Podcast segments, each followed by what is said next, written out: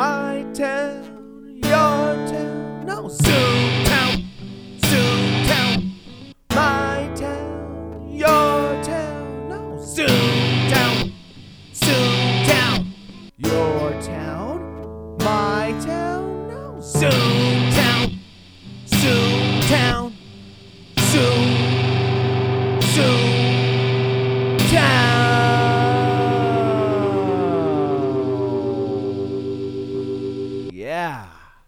Okay, ZoomTown host Travis Mateer here, introducing a conversation I had on my birthday, September 19th, with Michael Wann.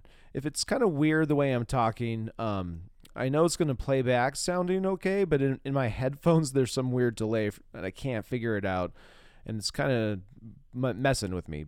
Maybe that's because synchronicities are in the air, and apparently not everyone likes synchronicities. I've written a little teaser about this conversation, and it elicited some interesting concern trolls. I haven't had trolls like these in many years. So, I'll be writing about these concern trolls. In fact, I've written a poem, because that's what I do, write poems. And anytime you enter my creative orbit, you run the risk of a poem being written about you. But I won't burden you with poetry yet. That'll be at the end, after the conversation with Michael Wann, which is coming up right now. Okay, so my name is Travis Mateer, and this is another one of those special episodes of ZoomTown, a blog that's usually about local politics in Missoula, but I've also had such great opportunities to interview people that I'm just really digging, especially the work of synchro-mysticism. I've had a chance to talk to Jasun Horsley, and now today I have Michael Wann or Michael Kwan? Wann, but you're looking at the probably the Zoom. I got a little play on the name on how I have it spelled, so that's like a play on Mike Wann. Mike Wann. Gotcha. I just wanted to double check and make sure I wasn't. That threw me off just a bit. I'm like, is it Kwan or Wann? So Michael Wann. Absolutely. Thank you for having me here. I didn't realize we're doing a show. I thought you and I were just doing a conversation. Yeah, so I tricked you. I'm very manipulative. I totally tricked you. I've wanted to speak with you so badly about a number of things that I hired you because the work that you do, and I don't want to get too ahead of myself, but I really want to promote the work that you do. I want other people to understand what synchronicities sort of can do in their lives beneficially. So I hope you don't feel like I've gotten you here under misrepresenting what we're going to be speaking about today. Actually, the absolute opposite. Like, excellent. I love surprises, like you can't imagine. And so, like, and particularly like small things. Like these are one of the things which I do to fill my life with joy. Is I just love like small surprises or like being caught off guard. So I love it. So this is fantastic. It's your birthday, and I'm getting the gift. Yay! Exactly. No, it is my birthday, so I can kind of do what I want. I'll use it. My wife gets annoyed because I already kind of do what I want in a lot of ways with some of the work that I've been looking into, because synchronicity for me has been looking at those small things, being curious about the small things, and then kind of following up and seeing where trails might lead you in your own sort of personal life. And so the small things, I'm glad that you mentioned that, because I think that's a good way for us to start, because I want you to explain for people that aren't aware of what synchronicities might do for kind of people like us that are taking them and running with them. Maybe just explain to people that are unfamiliar with your work how you've approached synchromistic work in your own life. Okay. Let me ask you a question first. Like, generally speaking, I'm assuming that your audience is familiar with like synchronicity and stuff like that. That's why they're listening to you. That's a topic which you go into. Is that? I have written about it. I have interviewed some people about it. And I think just in general, coincidences are things that most people have experienced. Okay. And the synchronicity part is obviously bringing your own sort of meaning into that. Right. Okay. I was wondering if we needed to give a definite, like a baseline definition. So the term synchronicity is accredited to Carl Jung, and he defined it as a meaningful coincidence. And for me, that's kind of a I like a better, I got a better definition, at least better for me, not to, you know, for me, it makes, and it's a two-layer coincidence. It's a two-layer coincidence is what a synchronicity is. And so what a synchronicity is like, so you have a coincidence, like, let's say, you know, you drive to a grocery store and you pull up into the parking lot, and at the exact same moment you pull up in the parking lot, in the parking spot right next to you is like maybe an old high school friend, someone you have not seen for like a long period of time, and someone who you had a meaningful connection with. So it's coincidence. Like, oh man, I can't believe it. We just pulled up at the same time and we just got here. Like, you know, what are the odds? It's great to see you. So that's a coincidence. And those things are friggin' awesome, right? We all love, you know, and particularly something like that. But imagine if the night before, you had a dream, and in your dream world, that friend showed up in the dream. And then when you put that in context, that like, oh, wow, we showed up at the same time, and I dreamt about you the night before. That's the second coincidence. That's kind of like a synchronicity, and they could be anything. But when they're like two levels to it.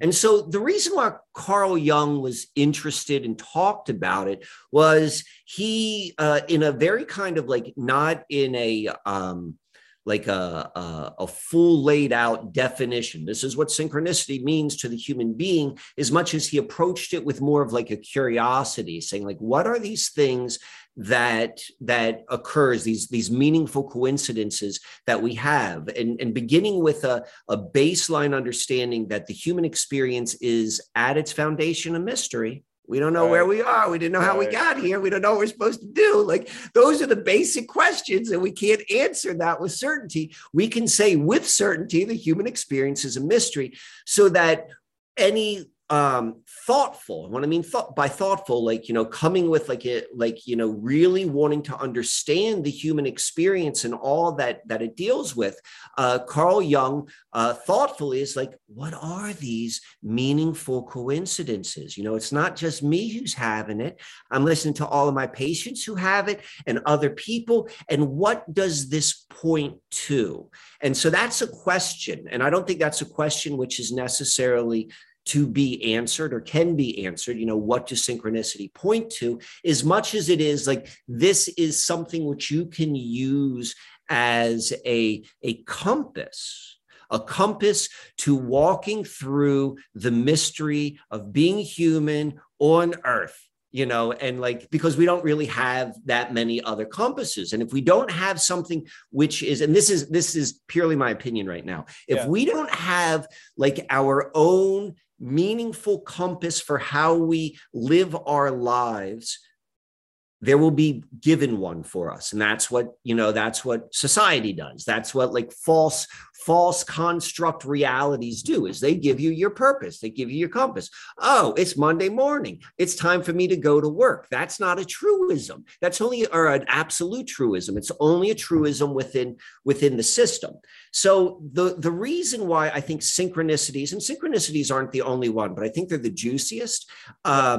These are universal techniques or universal patterns or universal, you know, occurrences which are outside of that system, which if you are awake enough to realize that there's a system that you live within, like this is something outside of it, which you can go and use to understand your life journey, all of these different sort of things. So that's, you know, like, so that's synchronicity. Now, synchromysticism, and I'll let me answer this and then I'll stop and I'll allow you to reflect back. Synchromysticism is kind of taking that on steroids.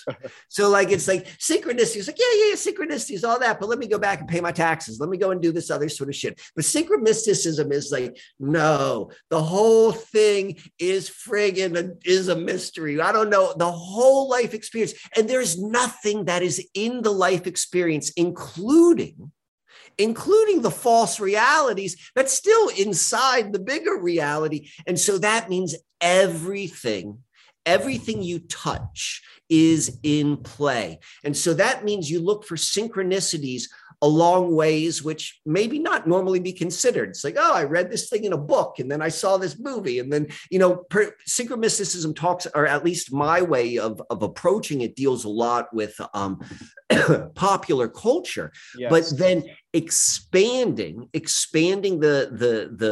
possibility of synchronicity into all things, and then utilizing all and recognizing you are an active participant in this, you know. And I'll say this one last thing before I stop. The quantum physics law that the observer changes the experiment is the key to synchronicity, because, yes. You know, it gets into this feedback loop. And just by becoming aware of the synchronicities, like, you know, you don't want to go like, my approach is you don't want to go overboard with it, but you want to be aware. Sure. Because when you're just aware, then you are the observer. And we know the observer changes the experience or the outcome. So that's kind of like the if I could tee it up, that's how I would tee it up. That is so good. That's such a great primer. And I really want to just jump into the deep end, but I'm not going to do that because I want people listening to really benefit from the simpler ways that this can work. And I give an example when I'm talking to people. My wife, I've really been encouraging her to do some things in her life to give her more joy and satisfaction. And horses have been coming into our life, right? So she grew up around horses. Our young daughter has been riding horses, doing horse lessons. And my wife has been reluctant to get on a horse, even though I've been encouraging her to do it. And so she went to this other stable, and there was a Paso Fino. She was raised on Paso Finos, and their gait is very unique, apparently. I don't know much about horses, but this woman had just gotten the Paso Fino and needed someone to start riding the horse. And I told my wife, I'm like, that is a synchronicity. You grew up with Paso Finos. This woman just got a Paso Fino. Someone needs to ride it. This is the universe saying the horse will be a benefit to you if you start, you know, just accepting what the sign is and the universe is giving you. So that's a simple thing that I think I was encouraging my wife to see the opportunity because the universe was giving her an opportunity. And so that's one example. My inroad, I think, to synchronicity when I think about it might be more, not controversial, but I think of smoking weed in my basement as a high school kid, and having thoughts, and then the song lyric would come and reflect what I was thinking. This happened so often, I started thinking like, you know, am I just knowing that this song lyric is there subconsciously, and so my thoughts are like somehow primed by knowing these lyrics were going to come, or is there something else going on? And I used to have this great CD player with a 6-disc cartridge and a single CD, so it was 7 CDs total, and I'd put it on shuffle. I loved just putting it on shuffle so that the shuffle would pick the song for me. And that became my early synchronicity device, was my JVC CD player, because I tell you, man, maybe it was just the cannabis, but there was something about the timing of songs, oftentimes reflecting things I was thinking about and struggling with. I mean, it was things that I would be going through as a high schooler or teenager in suburbia, you know, wanting to rebel against my dad, rebel against conformity. And the synchronicities were this early language. I'm really starting to think of synchronicity as a language outside of time that entities outside of time might be able to influence. So that's kind of deep end thinking, starting with horse magic. Yeah. So let me let me go back to your wife. Yes. So, like, I think what you just illustrated was, you know, specific on what I was the picture I try to paint in the preface, which is like a compass. Like, this is a compass. Yes. It's like, you know, like looking at it from your wife's perspective, like she's like, oh, you know, horses and like all this sort of stuff. And she's got her own like internal, whatever that may be, like she's got this internal sort of thing. And then when this completely unplanned event, like, you know, the woman saying, hey, we need someone to ride this horse, which is a unique gait, which you're seemingly familiar with, like, that's something that can't be denied. And so when you're caught up in, like, you know, and this is such a great example, is like when you're kind of caught in your own internal sort of a tug of war, and we all deal with those in different times. When something like that shows itself, it is very easy to then say, okay, well, then this is my next right step. Because when you're struggling, you're like, what is my next right step? What do I do? What do I do? What do I do? And so even if you don't want to go, because there's some people that got real rational minded folks, and there's a place for real rational minded folks or real rational thought. But when, without even getting into that, like, you know, this is all like real, like strange mysticism and stuff like that, but you're like, okay, well, I got to make a decision one way or the other. And this at least like is a meaningful way. And it's a fun way. When you begin to look at life that way with like the, like what is going to be the surprise? You can't plan for it. You can only look for it. Well, you know, that's just like a different approach, which particularly nowadays with like everything turning into control, like, you know, the spontaneity of life can be very opening of the heart. Now the second thing, which, I wanted to talk about. Now I got so confused. What was the second thing? Which you even what so was the use of cannabis? Maybe the music. So this is what I want to say is like, my opinion is, what you described is probably deeper than synchronicity. It's more so about the interconnection of like all things in life, which synchronicity is just like a reflection back. Like it's very, very sharp. The experience which you just described of being in an alternative state of consciousness, you know, perceiving and looking in a way which you don't normally do it.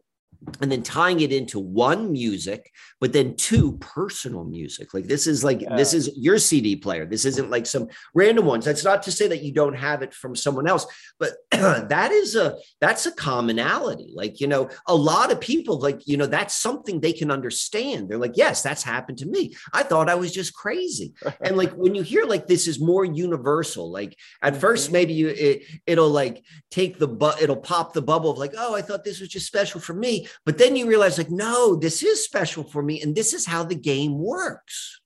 So I think those are great examples. So there's a really good thing I want to mention maybe at this point, because in the last like 48 hours, I just drove back from Spokane this morning.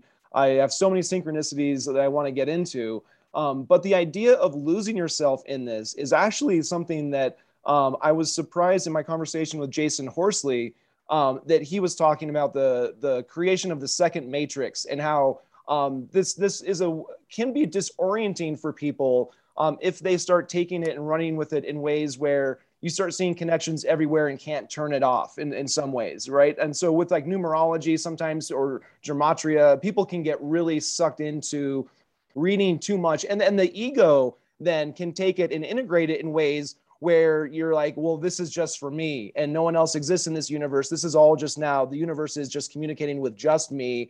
I am unique in a way where the ego takes it and co-opts it and sort of makes it into a unbalanced thing. Is that something that you have run across or you've had any kind of? With 100%, that is such good advice. So I made a comment a couple moments ago about like someone with a really strong rational mind. I'm like, there's not necessarily a problem with that. It's like the balance. The balance between one extreme or the other. Because and I said this, I think a little bit earlier about like not reading too much into them, recognizing them and seeing them like, you know, like patterns. And like maybe sometimes you might want to go a little bit deeper, but that is definitely our inner worlds. Our inner worlds are seemingly like they go really, really far. You know, I don't know what far means, but it's like, you know, there's a lot, we don't know how deep this ocean goes.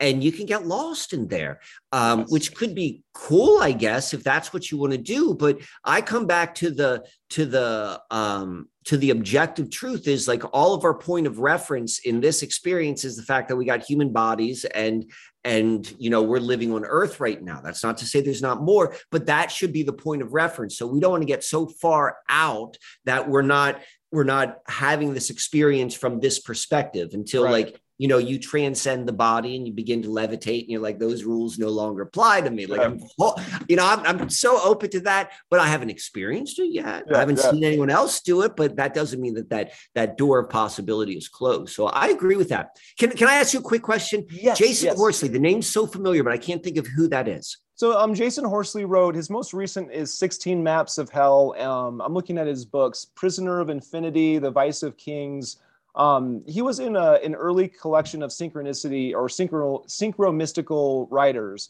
the Sync Book.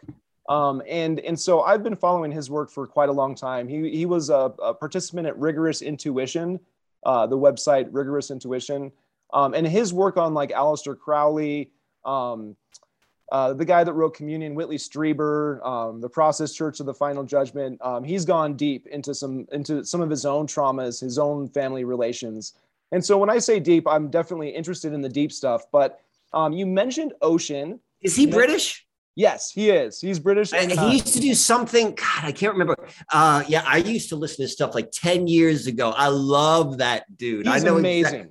Exactly. Yes. I knew that name. Like it struck something inside me when I heard that. I was like, I know that guy. Well, in terms of popular culture, he's one of the most amazing sort of decoders of some of the cinema, film as sorcery kind of stuff going on. And so 16 Maps of Hell was kind of his like final summation of these books that have really been spanning this huge meta narrative that he's been working on. But I wanted to mention, you mentioned the ocean, and water is one of the big things I want to talk to you about today. Water is obviously what connects so much of us. Water is in our body. I've had a lot of connections to Pennsylvania. A lot of things have been coming up for me about Pittsburgh, Philadelphia.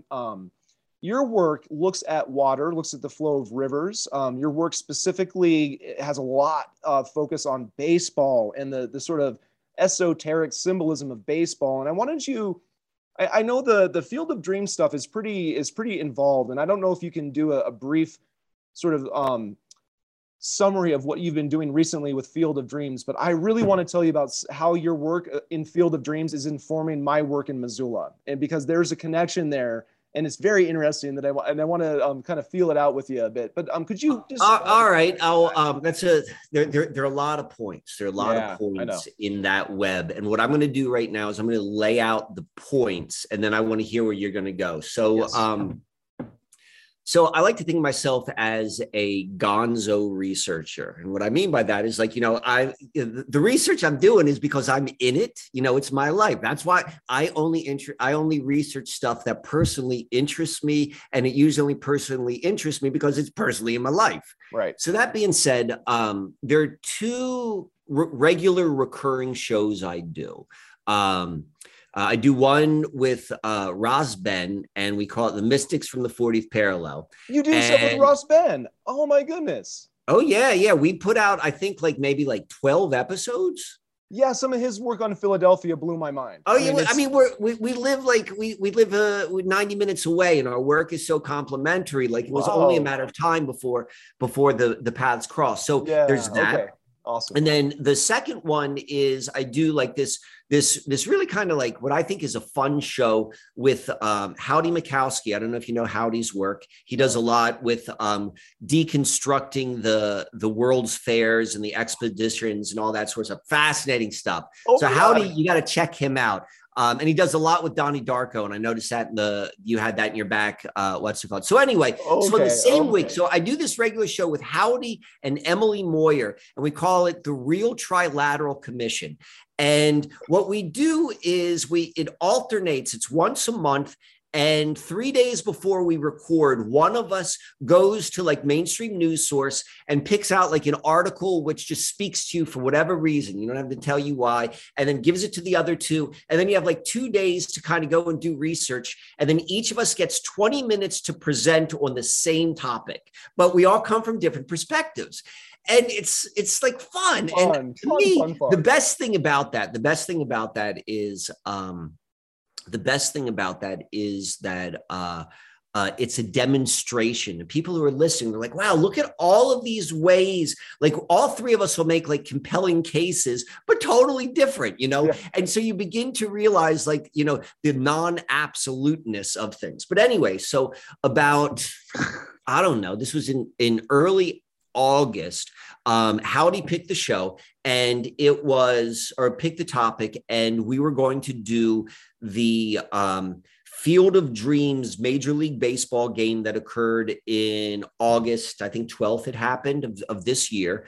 And so that was the point of reference. That same week, me and Ross Ben did a show all about Baal worship, B-A-A-L worship. So like both of these things are happening. And if you're familiar with my work on the Susquehanna River, baseball is immensely significant. I'm not going to get into the Susquehanna River right now, but the reason why baseball is significant in the research of the Susquehanna River is because Cooperstown, New York, the home of the Baseball Hall of Fame, is located 150 feet away from the source of the Susquehanna, which just so happens to be the oldest river on the planet and like the birthplace of computers, baseball, and this other stuff. But nonetheless, like I have all of this stuff happening right now. And so I go and I do this an hour or so worth of research, present on the real trilateral. I hear all this stuff, which comes in from Ross Ben, because he knows so much about this Baal worship stuff. And he's telling me the history. He's giving me all of the background of it, blowing my mind. And then this kind of like overlapped with some other research I was doing as it related to movies and like what's going on in Wilmington, Delaware with the DuPont family, Joe Biden, AstraZeneca headquarters, all this sort of stuff. And it like came together in this like friggin' in my opinion, an amazing story of all of this interconnections between these seemingly disconnected things, and it all kind of ties together. And I'm not going to go into like what is tied together, but from that all happened like 2 weeks ago, I suppose, or whatever, wow. The middle of August was. And then you said that this ties now into, and oh, so then the outcome of all of this research was I went on on another podcast. I went on Greg Carlwood's Higher Side Chats. Yes. I go on a lot of podcasts. I love to go on podcasts. And some are like really big and some are really small. It doesn't matter to me. But I am aware when I go on to one with a large audience. And so typically when I go on a large audience ones, like I like to do like what I'll call a presentation. Yeah. So I hit up Greg. I'm like, listen, I got a great presentation. I've been on your show for a while. Can I come on and I'm going to lay that out? And so all of that research that began just purely by Howdy picking this thing, and it hit all of these things, it then culminated in this really, really interesting and I think significant presentation, which then went out on Higher Side Chats. So that's like my side of the story. Now, I think you've got another side of the story too. Holy cow. So, and this just demonstrates how fast things are moving right now with, you put something out there and you get something back from it. And so I listened to your presentation then on the Higher Side Chat because that podcast is amazing. And Kevin Costner is a very interesting figure. Part of Field of Dreams, I just found out a couple of days ago, was filmed in Livingston, Montana. So Livingston, Montana is, and Costner's presence in the Yellowstone area has been well known and historic, right? So I think he's more on the Wyoming side. But are you familiar with the show Yellowstone at all?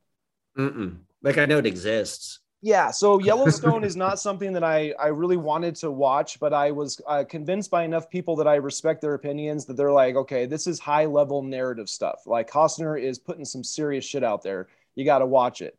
So I'm like, okay. So I've watched all 3 seasons. And then I have recently been looking into something called the Chapel of the Dove. And so this is where I sent you my somewhat sexually suggestive email, my cryptic email, because part of what the work that I'm doing right now in Missoula is looking at gentrification. So to tie it into my main podcast topic is, the podcast is called ZoomTown, because ZoomTowns are towns like Missoula that are hyper developed now, and our gentrification is accelerating as people with wealth find these little amazing towns that they want to move to and can work from because they're living on passive income in a lot of ways. And so in the last year and a half, because of the pandemic, Missoula has gotten so unaffordable, and there was already this big conflict about affordability, right? Mm-hmm. And part of that conflict centers around the building, the Wilma. The Wilma is this very interesting historic building. I think David Lynch was kind of tied to it. It's now owned by a guy named Nick Chakota, but the Chapel of the Dove goes back, I think, to like the 70s and 80s, and it's this very eccentric place where people watched movies in the basement of the Wilma. The guy that ran it was Edward Sharp, no relation apparently to the band Edward Sharp and the Magnetic Zeros, although I think there might be something there. But Edward Sharp raised pigeons, okay, and his favorite pigeon, Cora, when Cora died, he had it stuffed. And he would wear it. And one of the things that I found from a conversation with a homeless guy on the street, okay, I was talking, I used to work at a homeless shelter for 7 years. One of my former clients, I see him back on the street last week, and I'm talking to him, and he turns out to have operated the elevator, okay, and we're going to get to the elevator. One of the last manually operated elevators west of the Mississippi, allegedly. I haven't verified that, but he operated that back in the 80s. And he was telling me that all these like details, and Edward Sharp would walk around naked with his kimono. And he said something about how they would throw champagne bottles off the 8th floor into the Clark Fork River. So when I sent you that email, I was standing on the bridge over the Clark Fork River because I was thinking, holy shit. I thought the river was sort of moved away from the Wilma, like in the 30s, you know, many, many years ago. But it turns out it seems that the channel of the river was diverted probably somewhere back in the 70s, okay? And so I'm like, this is significant. And the reason why this is significant is this is power that people don't even really think about, okay? And the way that it relates to Kevin Costner and Yellowstone, so Yellowstone very much is kind of about development and money moving into the Paradise Valley, moving into Montana. And in the first, I think it's the first episode, this billionaire who's going to develop this huge property right next to the ranch that Kevin Costner's character owns. Well, it's all based on the ability to get water. And so there's water access that this property has. So Kevin Costner's character, what does he do? He blows up the fucking river way upstream so that the river diverts and is no longer on the property. So he stops development by going upstream and controlling the flow of water. And so I started thinking there is something about the level of power in controlling land and controlling towns and controlling, you know, this sort of land power of ownership. And controlling the flow of the river is something that's pretty significant. And so now I'm like, okay, this is something that like Michael Wann might be interested in. This is something that's derived from some of his research. And the Chapel of the Dove, I'm learning more and more about this specific little area in the Wilma. And this is part of a fight in Missoula that I think is indicative of just a larger spiritual battle going on, because I really firmly believe the synchronicities that I experience are something outside of the way we experience time, giving you hints about where to go, where to look, where to research. And then I'll let you talk a bit first, but before I get to the elevator, but that's the initial thing that I wanted to share with you, the power to move water. I mean, now we just opened up another chapter. I don't know if I necessarily want to open that because we're going so many different directions, and I want, you know, to have a coherent conversation for those folks who are listening at home. But that being said, symbolically and then like literally, like to be able to control water undoubtedly is really significant. And so I want to hear you keep going with this. I'm curious. I want to know where you're going to go. So keep going. Well, I mean, part of synchronicities, the more you pay attention, they accelerate. There seems to be this, like you were saying with the quantum physics principle of the observer. You know, the fact that you observe something, that particle can go from just a particle to a waveform. I mean, there seems to be something where you're paying attention to it, and it can accelerate. And so anything that can bring new elements into it, if you're paying attention. So to give you an example, you mentioned like World's Fairs, right? I'm studying World's Fairs as well, okay? And I was in Spokane because in 1974, there was a World's Fair. My dad worked at the World's Fair. I was born in 1978 in Spokane. And some of the books that I found yesterday are talking about a channel of the river being filled in. because Spokane also has a river that goes through it. And the whole Expo 74 was a you can look at it as a gentrification project to clean up the polluted river, because industry had fucked up that river so badly for decades and decades and decades. And so instead of just doing a municipal bond the way a lot of cities do, there was a very, very brash effort of this small town to punch above its weight and bring in a World's Fair, because Seattle had done it in the 60s. And business leaders thought that they could pull this off. And so I'm learning more about how the impetus of a World's Fair was used to redevelop a waterfront where I was born. And so I'm over there in Spokane, and it's just, it's fascinating, because I have this, this idea of the Field of Dreams in the back of my head. And as I'm just kind of running around, I mentioned on Telegram, I'm a big fan of Adam's podcast, Deborah Gets Red Pilled, right? And so they're looking into the World's Fair there as well. And I mentioned I was going to be talking to you today, and you have a bunch of fans that love that podcast that listen to you. And they're like, oh, cool. You know, you're going to be talking to Michael Wann. I love that guy. And Adam, I don't know if you listened to some of his recent stuff about, like, you know, having to take the vaccine to keep his job. And this is going to kind of sound convoluted. So he works as an elevator operator, or he works and fixes elevators, right? So I have that in the back of my mind. I'm in a hotel room in Spokane last night, and I watched two movies. I watched M. Night Shyamalan's movie Old, and that has a very creepy big pharma thing at the end. I don't want to give a spoiler, but you mentioned AstraZeneca, and there's some stuff going on with that, right? And then I also watched the movie Songbird. And Songbird is one of the creepiest pieces of propaganda shit. I mean, it's a okay movie, but it's about COVID-23, you know, it's not too distant future where the munis, the people with immune, like the people that are immune, are this like new class of people, right? And it's a love story essentially, but and I am going somewhere with this. So in the Songbird movie, there's a point in the movie where there's an elevator, okay? The elevator has this sign scrolled on it, Abandon Hope, okay?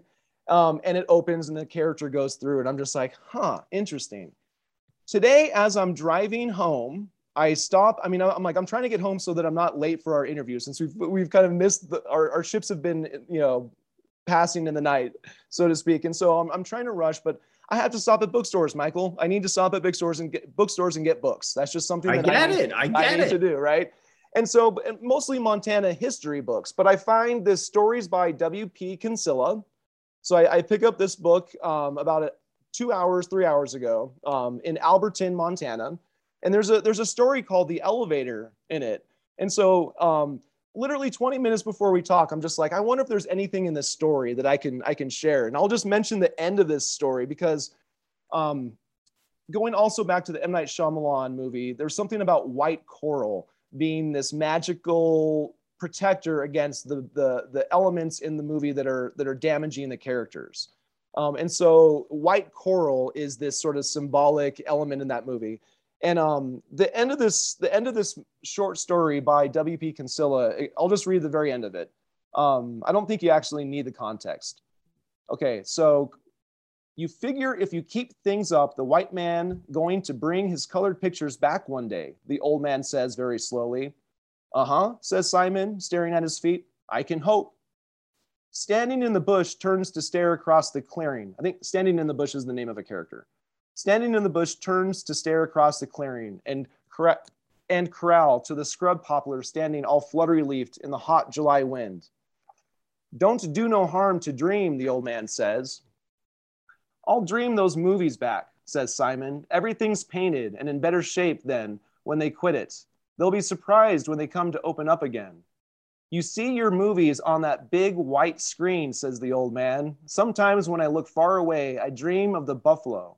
I must be the only one who remembers them. I liked the train, but it went away. I liked the movies. Sometimes they made the earth tremble just like the buffalo. They are standing almost back to back, Simon shaped like a cross, staring off toward his immaculate theater, standing in the bush, gazing across his corral where two skinny roan steers reach their necks through the poles for grass. So, I mean, I am swimming in sort of symbolism and synchronicities, and it's just interesting to me how, you know, an elevator in a movie and a story pops up from this author that I didn't even know his name until I listened to you, you know, give the presentation on Greg Carlwood's Higher Side Chat. And so for people, I guess, that have coincidences in their own lives, I guess maybe this is almost a warning. You can kind of lose your shit with these kind of connections and networking. But for those of us that really see value in pursuing these connections, I mean, I think there is an effort towards integration. I think synchronicities can help us integrate, whether it's stuff that's fractured or broken in our own lives, or stuff that's fractured in our own world. You mentioned Donnie Darko. I have to be on that podcast at some point, because Donnie Darko is my #1 movie.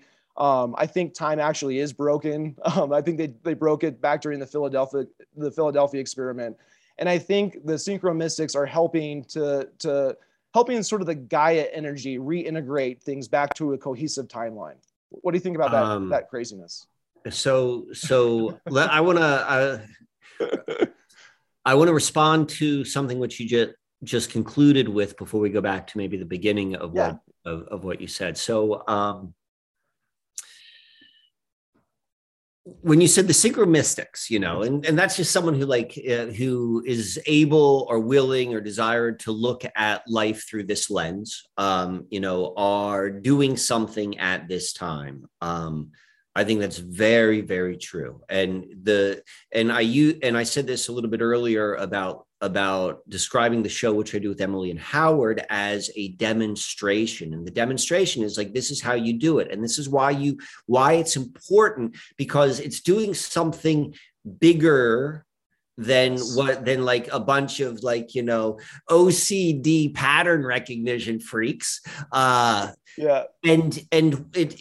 what that is, like, you know, I won't answer because I don't know the answer, but that is my sense. So I think there's that, I want to support that as an idea. Yeah. And then secondly, as it relates to, one of the ways which I like to work with synchronicity without becoming like nuts about it is like, you know, I always ask myself, like, well, how does this benefit my life? How does this help me move forward to what my next step is? And if there's not really an answer to that, it's like, you know, I'm just like, okay, well, I know that happened. And like, that's kind of how, like, I don't get overloaded and overburdened by playing all of those, seeing those games. I'm going to say, I did all this research, like after I got off, after I did the Carwood show about Kinsella, and I really went down on him and as a human being. And that was fascinating. And then a lot of elevator stuff came up. So that's kind of interesting.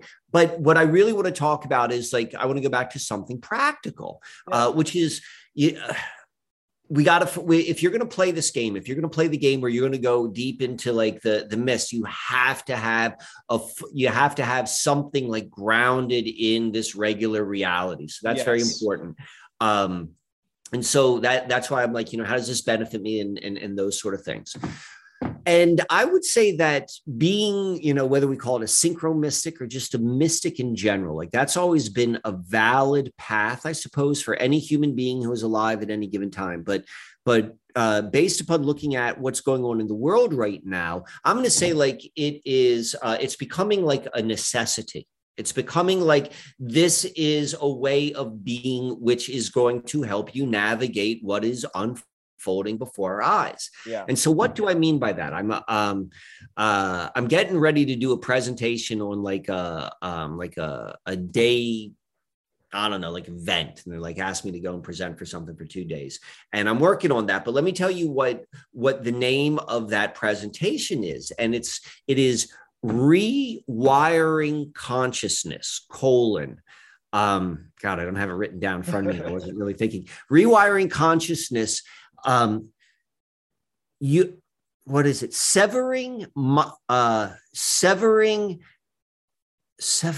need to go grab it. I put myself on the spot. I can't remember the exact language, but it was basically being able to go and sever the feedback loops which we have in the mind to the false timeline which we've been given. Yeah. So that's rewiring consciousness. And that's what, and this, it's an actual thing. It's like literally like being able to like the practice of consciously wanting to step out of that system on the most fundamental way of how we understand the system, because this is the only way we're going to be able to move without it. And synchromysticism, this is what synchromysticism does, is it kind of like it moves you along and gives you a skill set of how you can move, how you step outside of the world. Because if you don't, like, and like the, your friend who you described, who's like, well, you know, I had to take the vaccine because, you know, I got a job, and, you know,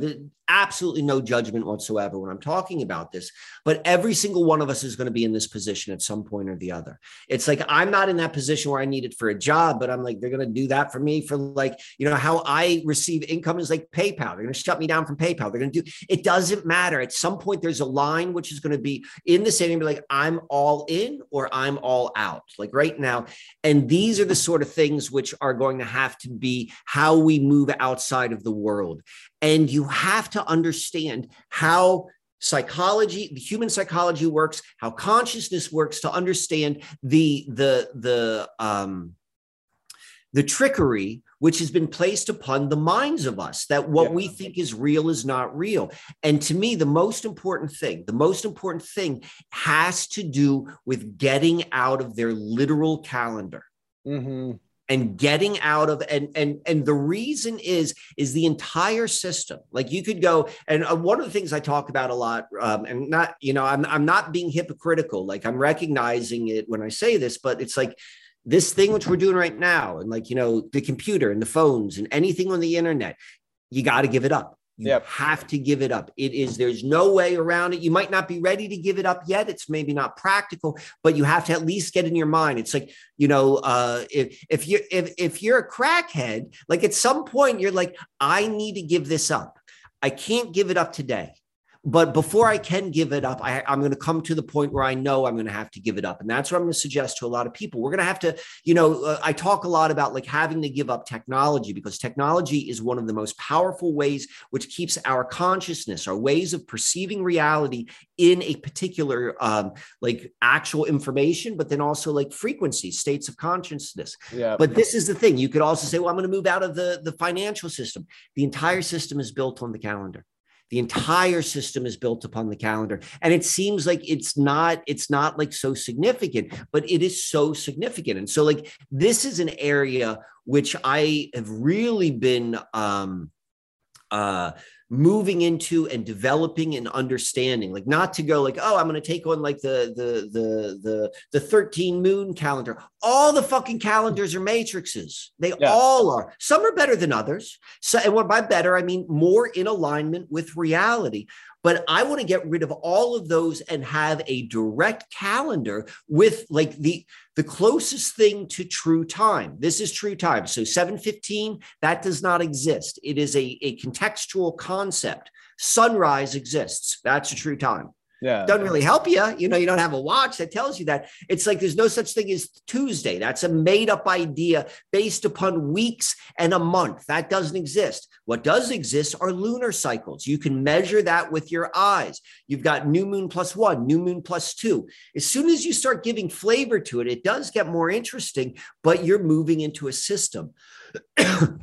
In my personal opinion, right now, this is where I'm putting my energy is, you know, I'm not going to teach anyone how to become a permaculturist. I'm not going to teach anyone how to become a survivalist. But what I am going to, we all got a different piece of the puzzle right now. I'm teaching people how to free their mind in consciousness, because as long as you are like not even thinking about, oh, it's Tuesday the 14th and I'm going by this. I'm not saying we don't use it. That becomes our secondary. It has to become not our point of reference. When we move our point of reference of time outside of the system, and everything is affected, tying that to synchromysticism, tying that to everything which is unfolding right now. This is how we begin to navigate. So I'm going to show you one last thing before. That's awesome. I love that. I love that. So like this right here, this is my calendar. Like this is, I don't know if you're able to read it. Yeah. So these are, you could see lunar calendars, but they're still based upon the point of reference of like the Gregorian calendar. Mm-hmm. I'm doing it completely the other way around. Like that's one of the ways, like being able to like still, this is how I'm able to still interact with regular reality right now, who does keep that. Like that's what the goal is. These right here, these are my own maps of the cycles of the lunar cycle and the solar cycle. I draw it out because you know why? When you do it by yourself, when you do it in your own hand, it gets in your friggin' nervous system. Yeah. When you buy it pre-printed, it's like, it's not as deep. It's not as deep. And here's the last thing. It's like part of the reasons in which we have been sold. And I'm sorry that this has turned into Mike being on the pulpit, but you know, this is great. That's what happened. Preach, brother, preach. Convenience. Convenience is not your friggin' friend. And so when you're like, God, I don't want to do that. I don't want to have to go write all that calendar stuff down. Like this takes time. And it's like, it's so much more convenient to do it the other way. Well, guess what? It's the convenience is what gets us in this position. Yeah. But here's the beauty of the synchronicity. You need your day planner. You need your timer because you got to plan everything in your friggin' life. And that's not fucking convenient. When you begin to surrender to the natural flow outside of that, which we are getting our feedback through synchromysticism, well, then all of a sudden you don't have to plan as much. And then the convenience which you lose on the front end, you are paid in the rears with just like, I'm floating downstream. That is so important. So much of this is time. I mean, this time is a big part of this. Our false sense of this temporal sort of black iron prison structure that Philip K. Dick kind of talks about, or the people that understand this sort of the Saturn time cube idea, you know, where you know our sense of time is really a really false construct. Mercury retrograde is something that I'm not very astrologically aware. I've had to kind of do a steep learning curve.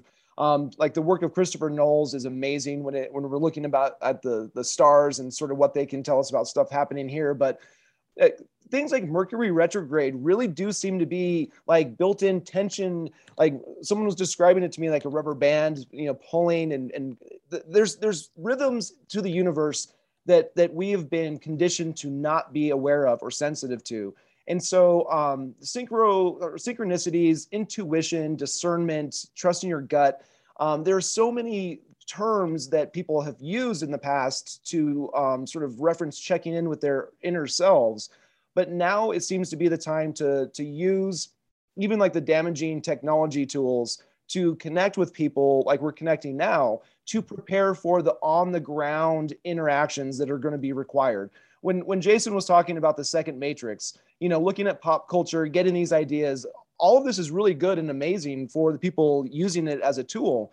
But at the end of the day, if you're not still taking the dog out for a walk because the dog has needs and making sure the kids, you know, you're present for your family and that your responsibilities and that you're still balancing it for someone like myself, I'm trying to find that balance. But I see this as a tool right now, and we have this window of opportunity to try and get ourselves up to speed on what's happening, because I think there is going to be a moment where that technology isn't going to be there for us to connect and sort of validate each other. We're going to have to do that work more independently with others that are not up to the same speed that we are. So I kind of blab a lot. I agree with that. And I think we're all like, each person is going to come with their own piece of the puzzle. Yes. Yes. You know, on whatever the other side may be, and perhaps there's not going to be another side, but you know, I like to look at probabilities. Like I talk in terms of probabilities, and I would say the probability, like every single day that this is continuing, becomes more and more likely. You know, so what what I think is going to happen. Like, who knows? Like right now they've got that volcano going on in the Canary Islands. And there's like all the talk of like, this is it. This is what they talked about in the Book of Revelations. And there's going to, you know, it's going to split in half and it's going to create a tsunami, which is going to wipe out the East Coast. You know, that's been talked about for a lot of friggin' years. And like, it's kind of lining up right around now. Like, you know, who knows what's going to happen? My sense is this, it's like when it becomes obvious that the thing that's going to happen, like happens, it's going to be too late to do any preparation. Yeah. But I'm not a prepper. I used to be. I used to be 2012, 2011. I spent a shitload of time in that. I don't give a shit anymore because what's going to happen, you can't prepare for. You can only prepare for it mentally, emotionally, in a fluidity. Like, you know, the things that you think value, you know, and so it's like, I'm preparing for it this way. Like what I'm talking about has to do with time. And then really, really, like I do a lot with astrology and, you know, in a certain way, I could be called like a professional astrologer in the fact that I get paid money to talk astrology to people, but I would consider myself more of an unastrologer. I think there is a fundamental truth within understanding the placement of the planets and where they are in space and their cycles. But then I think there is a ton of, like, you know, to use the phrase you previously used, secondary matrices, which are based upon the interpretations of what everything means. Like, I'll go back to what you said before. Mercury retrograde, that's a real friggin' thing. That's a real thing. Like, if you're watching Mercury, like, and what I do is once a week, I chart all the planets and I see how it moves. I've got like this beautiful game board I call the starboard, and I've got stones where all the planets are. And each week I move how far they are. And then I go outside and I try to see the planets with my own eyes. So I go from an abstract to like a concrete. And all I'm doing is like, this is doing something. I'm understanding. I am, my feedback loop becomes with that as opposed to, you know, my Google Calendar. Like, this is what, but what I'm going back, so I can see what Mercury retrograde is. Oh, Mercury went back a degree this week. Mercury went back a degree this week. I understand it like conceptually, like, you know, and I understand it from like the astrophysics, which they taught us about, like, you know, things going around the sun. I don't know if that's right or not, but I do know, like, we can identify the movement. So Mercury retrograde, and what that means is Mercury appears to be moving backwards to us, looking at it from the perspective of Earth. That's a real friggin' thing. Yeah, when we begin to go and say, well, Mercury is the symbol of communication. And so when Mercury retrograde goes backwards, well, then that means communication is all haywire. And there is a truth to that. Like, I know a lot of people who follow the you know, Mercury retrograde, and like, this crazy thing happened to me, and like, and they could go and demonstrate it. This is my personal opinion. This is the secondary matrix as it relates to astrology. I think Mercury retrograde effects are a combination of placebo. You're expecting to see it and you see it. Yep. And it is, and, you know, one of chance, and then also of like manipulation, the stories of the meaning of the zodiac and the planets. And I work with them. Like, I'm not like rejecting them. I see what they have. They all come from Babylon. They all come from Babylon. Yep. If you haven't figured out by right now, the shit that comes from Babylon, you don't want to trust. Yeah. These are the people that told us all about like banking and human slavery and class systems. And so this is their story. We as human beings adapt to whatever we are born into. If we're born into something that's really good, we adapt to that. If we're born to something that doesn't serve us, we adapt to that as well. This system of understanding of consciousness has been part of Western culture for as long as there's been Western culture. So like, we become our astrology. There's a truth to it. It's just like, you know, April 15th, there's tax day. There's a truth to that. But then there's also when you step outside of that system, like, no, that ain't true. Yeah. And so that's part of like, so for me right now, you know, as it relates to astrology and looking at the planets, like, I'm trying to find a new for myself this new balance line of recognizing, like, I think it's really, really important when anything happens in the heavens, like noticing Mercury going forward and backwards, noticing conjunctions, particularly. And you know, I looked at your chart before we got on this call. Oh, cool. Noticing what's called transits, like, you know, where, what your objective astrology is just the planets where they are in the heavens. That is objectively true, and it's significant, and it is your point of reference of being in a physical body on Earth with planets and stars above you. That is the most objective friggin' thing in the world. You could go down and get meaning deeper into that. And maybe that's right. Maybe that's not right. Doesn't matter. I think a lot of that's self-hypnosis. But what is 100% true is these are markers. And so when you understand your position of the planets, and when you go see real-time planets are in that same place right now, like at the very least, you take pause, you're like, okay, what's happening in my life? What do I see? Like, if this is happening here in this, like my connection through the planets, and then this is what's happening in my life relative to actual experience, like, you know, my dog got ran over by a steamroller, like whatever. It's like you begin to have your own conversation. We are working with the same, like, you know, foundational points of reference, but we're moving away from those systems. Yeah, we're not totally moving away, but we're creating more slack. And yeah. I think it's in that slack, like it's going to affect everything. We're changing our perception, but then it's still grounded in something. That's so well said. And I think a good way to kind of wrap up this conversation today is really driving home the point that if you're not having maybe some positive benefits from looking at synchronicities, then maybe don't do it. So for example, I stopped drinking alcohol a year or 2 months ago. And I realized with some space away from alcohol that there was an aspect of myself co-creating a negative reality, because the research I was doing, because I wasn't balanced in my approach to looking at it, then I was bringing it into reality more than I was learning to counter the work of the sociopath elite, right? I was actually doing their work for them. I realized by being sort of self-pitying, drinking my wine every night and just, you know, saying, well, woe is me, what can I do about it? And so when I stopped doing that, the synchronicities, and I started doing things in the real world, and I realized that you know, there's some ways to look at things. And one of my sort of measurements that I fall back on is my fear reaction.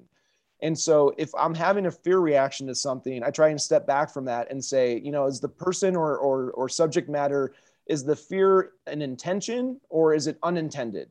And then this is how I'm trying to navigate this new space where I think a lot of us are feeling like the coordinates are, you have to find new coordinates in this universe. And so those are some metrics that I'm using because I want to continue doing the synchro-mystic work in my own life, but I can see the potential where it sends you off some deep end places that you don't come back from. And so there has to be a balance in this. But I think people like you are doing such amazing, amazing things to give people like me a better framework for this. Thank you for taking some time today and just kind of sharing your perspective, because I hope people listening to our conversation can see how this might benefit them in their own lives. I think that can happen. Well, at least they could have been entertained. Like, yeah. Hopefully they've heard a couple stories. So I want to say one thing based upon the point. So congratulations for 2 months without drinking.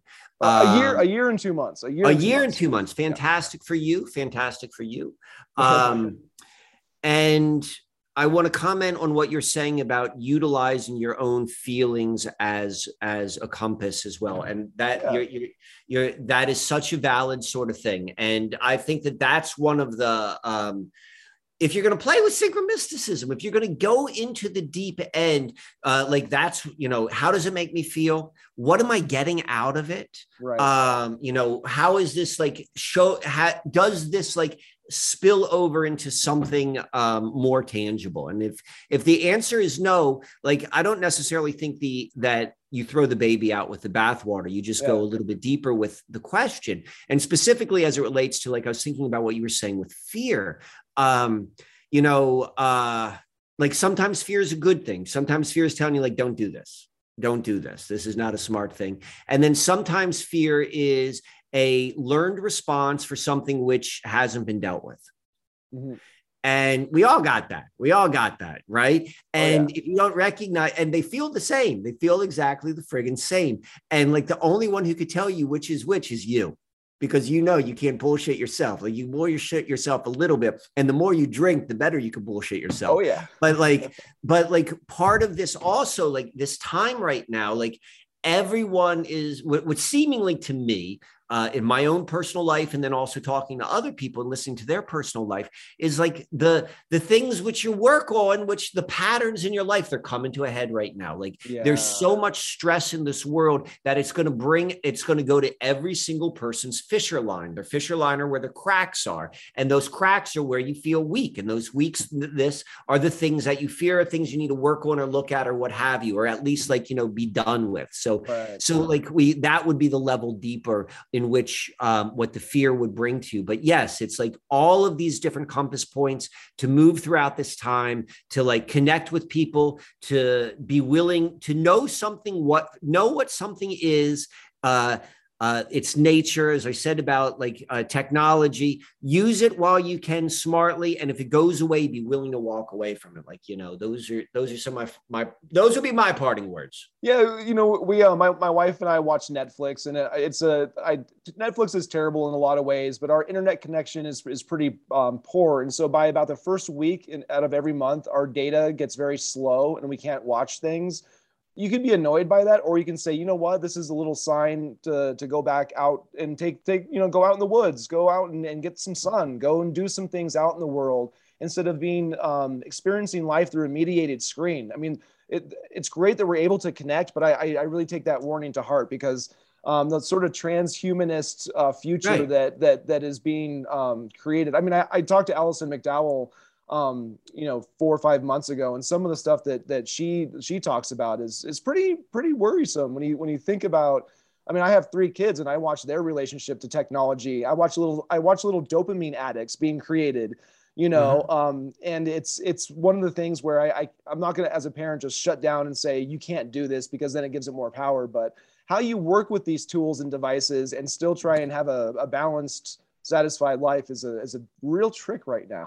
Well, this is a tricky time. So you're absolutely right. And again, I'm going to say this. I don't think there's a right way. Who's been through this before? Show me who wrote the book, who did this before. No one has. So because of that, that gives you like, you know, some freedom. You figured it out. And we're all figuring out this time. And with the awareness, it changes the experiment. Just the fact that you're aware, the fact that this, like there are things where I'm like, I shouldn't be doing this, but guess what? I'm going to be frigging doing this. And what I know in the back of my mind, I'm like, okay, I know that it has that strong of a hold on me, because I know I shouldn't be doing it, yet I'm still doing it. And at some point, I'm going to be like, no, I'm not going to do that. At some point, I'll be like, you know what? I'm not going to watch a show on Netflix or whatever the thing would be. But like those, when you are just observing it, you are beginning to have at least points of reference for when the change happens. When you do not have a point of reference, then you don't even realize that's being unconscious. Yeah, well said. Well, so Michael, where can people find more about your work? That's the, you know, standard way of wrapping up a conversation, and I'll make sure to include links when I put the conversation out. But